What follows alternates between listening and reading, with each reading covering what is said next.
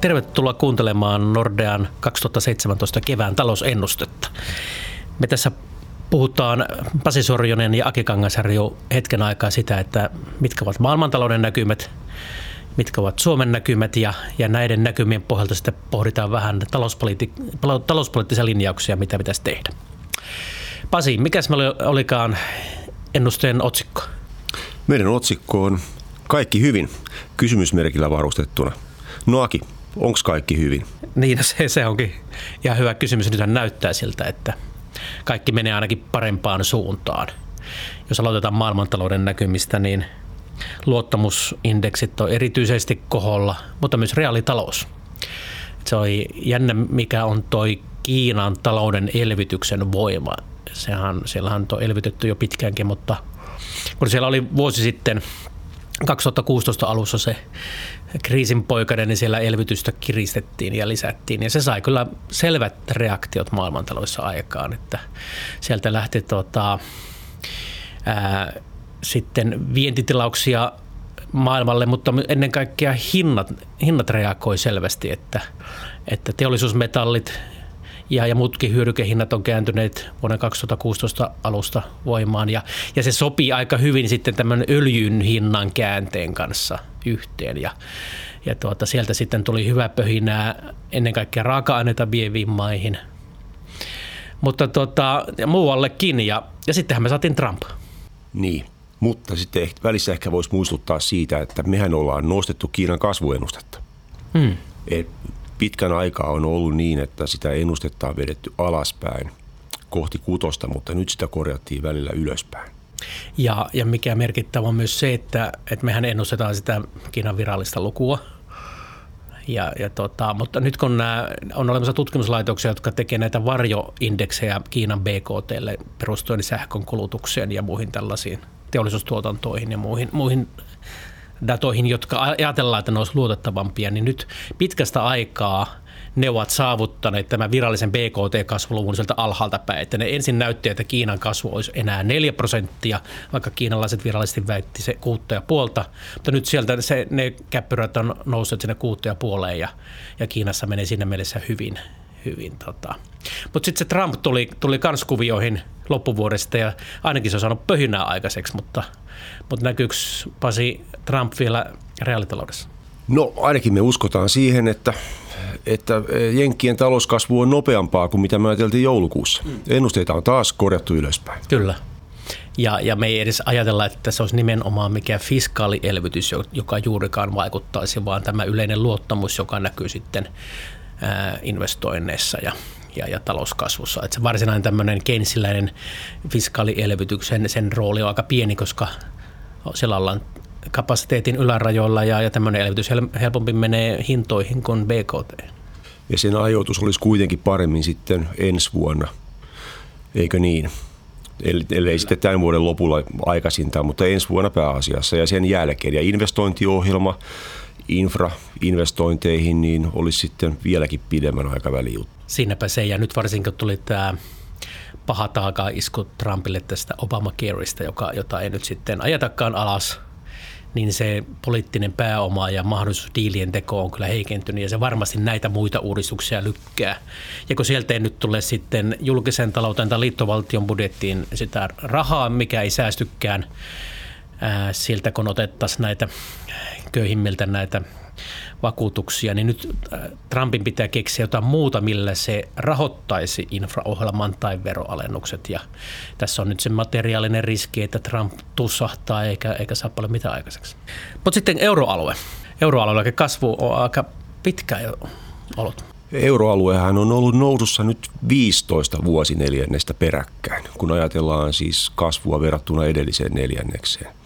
Melkein neljä, neljä, neljä on, niin, neljä kertaa mm. neljä on 16 neljännestä, että se on melkein niin kuin neljä vuotta. Niin, ja euroalueenkin ennusteita on korjattu ylöspäin tälle vuodelle ja pikkasen kai ensi vuodellekin. Kyllä. Joo, 1,7, 1,6, tämmöisissä luvuissa nyt pyöritään. Aivan. Et tota, siinä mielessä kyllä hyvältä vaikuttaa. Ja nyt sitten Mario Draghi EKPn pääjohtaja sanoi, että nyt on deflaatio voitettu ja, ja hinnat nousee, eli kuluttajahinnat kuluttajahinnat nousee niin Euroopassa – no vielä nopeammin, mutta kohtuullisen tasaisesti Jenkeissä. Ja, ja kehittyvissä maissakin, kun tämä tavallaan tämä raaka-ainesykli on kääntynyt, niin siellä on inflaatio sillä tavalla hellittänyt, että tota, kehittyvien maiden inflaatio hidastuu samaan kuin kehittyneiden nopeutuu ja tämä, tämä alkaa saavuttaa toisiaan, mutta, mutta deflaatiosta ei tarvitse enää puhua. Ei se aika on kyllä mennyt. Mutta tietysti ei meidän tarvitse vielä olla ihan heti huolissaan myöskään siitä, että korot lähtisivät nousuun, vaan kaiken järjen mukaan koko tämä vuosi mennään nykykoroilla ja ensi vuosikin ja sitten ehkä 2019 Kyllä. keskuspankki alkaa korkoja nostaa ylöspäin. Siinäpä se, että nyt, nyt tätä kun tässä nauhoitetaan näin, näin tuota, maaliskuun 27. päivä, niin tuota, tähän on tämä keskustelu nyt ää, ainakin tuolla talousmediassa kovasti päällä, että pitäisikö EKP painaa jarrua ja kaasuttaa yhtä aikaa, eli painaa rahaa samalla kun nostetaan korkoja, mutta me olemme siis vielä, vielä sillä kannalla, että ensin se jalka nostetaan jarrulta, äh, kaasulta pois ja lopetetaan setelipaino ja sitten vasta vuonna 19 nostetaan korkoja, eli painetaan jarrua ja, ja katsotaan sitten, mitä, mitä maailma tuo tullessaan, mutta se on vielä se meidän näkemys sieltä. Sanotko jotakin tästä globaalista kasvuvauhdista myös ja maailmankaupasta? Joo, tuota, hyvä muistutus. Maailmantalous siis piristyy siinä määrin, että, että maailmantalouden kasvu tulee olemaan nopeampaa kuin sitten vuoden 2011. Ja niitäkin ennusteita me ollaan nostettu ylöspäin. Ja, ja ei ole varmaan yhtä ennustetta, jota oltaisiin korjattu alaspäin niin BKT-ennusteista, eikö niin, että kyllä tämä niin kuin, aika lailla niin kuin suurissa talouksissa menee parempaan suuntaan. Niin, meillä on siis Ruotsinkin ennustetta vedetty ylöspäin taas. Ruotsikin nakuttaa kolmea prosenttia taas tänä vuonna. Brittien ennustettakin pikkasen korjattiin ylöspäin. Se ei näytäkään niin pahalta, ainakaan tänä vuonna vielä. Aivan. Ja tota, jos me viime syksynä oltiin vielä sitä mieltä, että sekä Saksa että Ruotsi hidastaa, niin ei niitä kummankaan hidastumisesta nyt ei ole merkkejä, että ennemminkin menee, menee tota parempaan suuntaan. Ja maailman kauppa tosiaan, josta mainitsit, niin sekin yllättää nyt positiivisesti, että me ollaan niin monta vuotta näissä podcasteissakin ja, ja meidän ennusteissamme murehduttu sitä, kun se maailman kauppa kasvaa niin hitaasti suhteessa BKT. Niin nyt kyllä näkyy ihan oikeassa datassa, että maailman kauppavolyymit on nousussa – mutta myöskin rahtiliikenne tai rahti, rahdin määrä ja konttien määrä on, on kasvussa. Ja et, tota, sellainenkin äh, mielenkiintoinen tältä puolelta, kun se maailmankauppa on paljon teollisuustuotannon äh, kauppaa, niin, niin teollisuustuotantohan maailmalla nousussa ja, ja anekdoottinen evidenssi osoittaa, että kuulalaakereiden toimitusajat ovat merkittävästi pidentyneet, joka on perinteinen tämmöinen ää, leikkisempi mittari maailmankaupasta ja, tai maailmantaloudesta ylipäätään ja siinä sikäli hyvin menee. Koneet käy kuumana ja laakereita täytyy niin. vaihtaa ja Kyllä. siinä määrin käy kuumana, että tilausjonot pitenee. Hmm.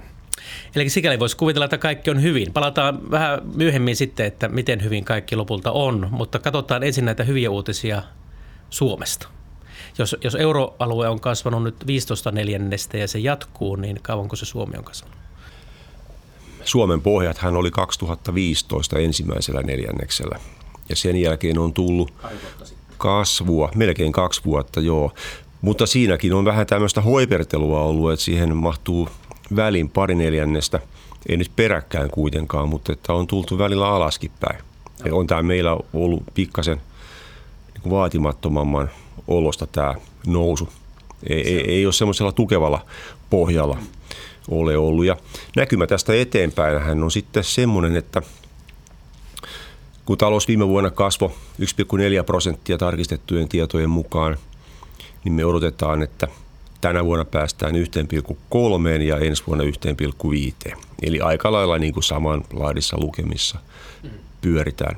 Tässä on iso muutos sinällään tullut. Mehän nostettiin tämän vuoden ennustetta ykkösestä ylöspäin ja ensi vuoden ennuste on melkein kaksinkertaistunut 0,8 puoleentoista. Eli se on niin kuin iso muutos. No. Kyllä, siinä on jo näkymys selvästi muuttunut, mutta silti, silti tuota, jos vertaa euroalueeseen, niin pikkusen jäädään edelleen jälkeen. Me jäädään edelleen jälkeen euroalueesta. Sitä, että onko kaikki hyvin, voi pohtia tietysti näiden muidenkin lukujen valossa. Kaikkihan näyttää tällä hetkellä paljon paremmalta. Jos miettii, kaupan liikevaihto kasvaa, palveluiden liikevaihto kasvaa, teollisuustuotanto kasvaa tällä hetkellä aika laajallakin pohjalla. Että siellähän on siis metallinoudussa, kemianoudussa, metsäteollisuus noudussa. Kaikki näyttää liikkuvan oikeaan suuntaan. Aivan. Ja mikä, mikä ilahduttavinta on se, että luottamus, se vasta nouseekin. Kuluttajien luottamusluvut, jotka tänään julkaistiin, niin nehän on siis, ne sivuaa parasta lukemaa ikinä.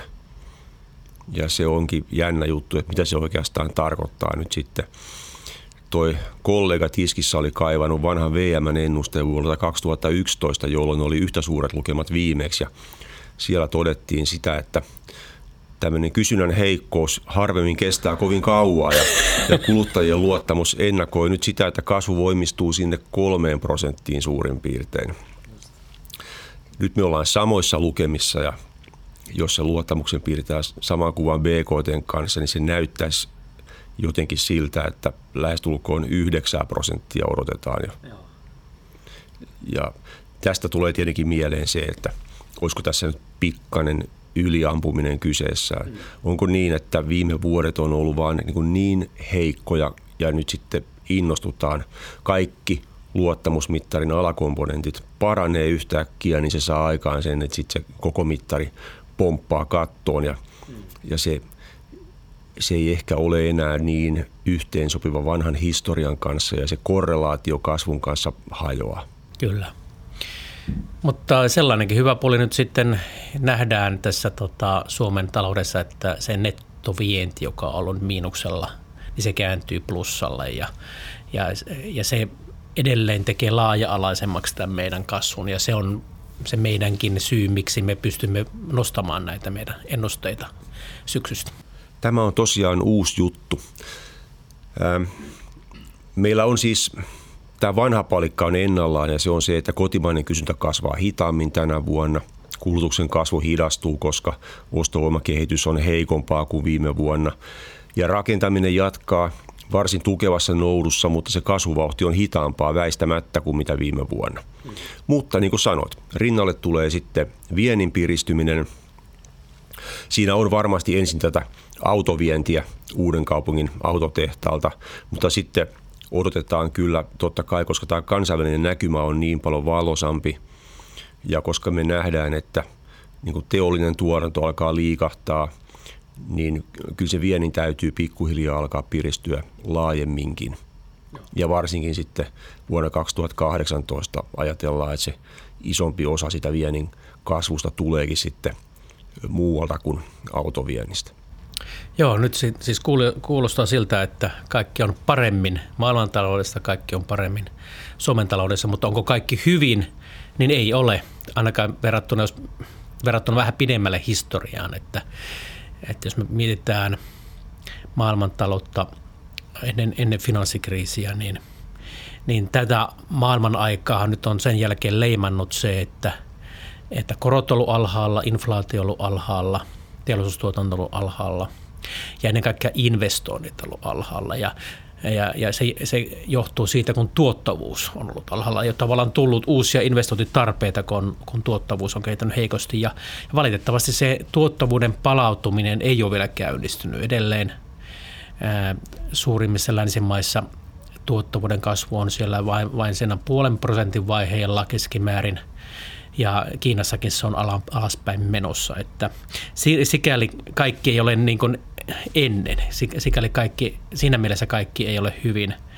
Ja ei se myöskään sen reaalikorot ole palautuneet sieltä miinukselta minnekään, että jos, jos sellaisessa indikaattorissa on, on tällaisena suuren keskuspankin elvytysaikana mitään ennustevoimaa, niin, niin reaalikoronhan pitäisi heijastella – reaalitalouden kasvua pitkällä aikavälillä ja, ja se on edelleen siellä miinuksella, että nyt t- tavallaan jos markkinahinnoittelua tänään katsoo, niin edelleen markkinat ajattelee, että Euroopan talous ei 30 vuoden aikana juuri kasva. Ja, ja, ja samalla tavalla vielä yksi tekijä, joka tänä taustalla on se, on se maailman suuri säästämisylijäämä, joka tulee siitä, kun maailma keskimäärin valmistautuu eläköitymiseen, niin silloin mieluummin säästetään, kun investoidaan ja, ja kun investoidaan vähemmän, niin se pitää kasvun hitaampana ja, ja siinä mielessä ka- kaikki ei ole vielä niin kuin ennen, eli kaikki ei ole hyvin. Meidän pitää odottaa nyt sitten sitä teollisuuden nousua ja uutta investointibuumia, joka seuraa sitten, kun kapasiteetti on paremmin käytössä. Mm. Ja se totta kai sitten säteilee tänne Suomeenkin varmasti voimakkaampana tilausvirtana. Kyllä. Ja Suomi on tietysti osa tätä globaalia systeemiä ja silloin nämä, nämä samat harmit Suomekin koskee ja kun siihen lisää vielä sen Trump, Trumpin tuoman epävarmuuden ja poliittiset vaaliriskit Euroopassa lähiaikoina ja sen geopoliittisen ilmapiirin, joka tulee sitten muuten, niin kyllähän tässä näitä riskejäkin vielä liittyy. Mutta jos näihin epävarmuuksia tähän vielä tämmöiseen kohtuullisen anemisen pohjavireeseen lisätään, tai liitetään nämä Suomen näkymät tällä hetkellä, jotka on positiiviset ja hurjan kuluttajaluottamuksen, niin tässä on se vaara, että syksyllä kun tulee herkkä työmarkkinakierros tällaisena kikyvuonna – niin me pilataan jo tämä kilpailukyvyn parantaminen ennen kuin se kunnolla edes alkaa. Joo, tässä kaikkien on hyvä muistaa varmaan se, että me edelleenkin lähdetään tosiaan takamatkalta liikkeelle ottamaan kiinni euroaluetta ja varsinkin Ruotsia ja Saksaa. Meidän julkinen talous edelleen velkaantuu lisää. Ei ole saatu pysäytettyä velkaantumista, puhumattakaan siitä, että me ollaan saatu julkinen talous ylijäämälle.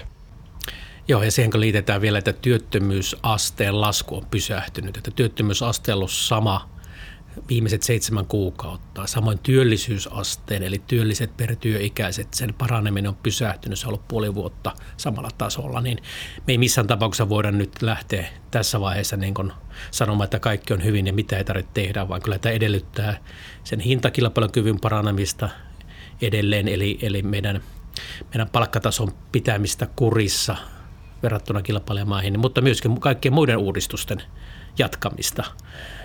Me tarvitaan nopeampaa tuottavuutta ja me tarvitaan lisää kilpailukykyä ja uudistumista Suomen talouteen ja, ja toivotaan nyt, että ne jatkuu. No ainakin voisi väittää näin, että jos kasvu todella käynnistyy sillä tavalla, kun nyt niin monet ennustaa tällä hetkellä, niin eikö se aina paljon paremmat mahdollisuudet viedä näitä rakenteellisia uudistuksia eteenpäin? Niinpä niin, niinhän, ja, ja pitäisi seuraavaksi siirtyä siihen säästämisvaiheeseen, niin kun, jos Kensillä sitten ajatellaan, että huonona aikana olisi vara elvyttää, niin nyt pitäisi sitten nousukautena säästää. Mutta se poliittinen realismi pitää olla toisinpäin, että kun paine loppuu, niin se loppuu uudistuksetkin, ja, ja siksi mua pelottaa kyllä tämä tämä kuukauden päästä tuleva puoliväliriihi, joka on käytännössä Sipilän toinen ja viimeinen mahdollisuus tehdä isoja muutoksia, koska vuoden sitten sen jälkeen seuraavana keväänä on enää vuosi vaaleihin ja se on sitten ihan vaaleihin valmistautumista, että, että tota, nyt se on tehtävä tai sitten, sitten se jää tekemättä. Näin, rakkaat ystävät, Täällä, tässä oli Nordean talousennuste keväällä 2017. Kaikki on paremmin, mutta kaikki ei ole hyvin.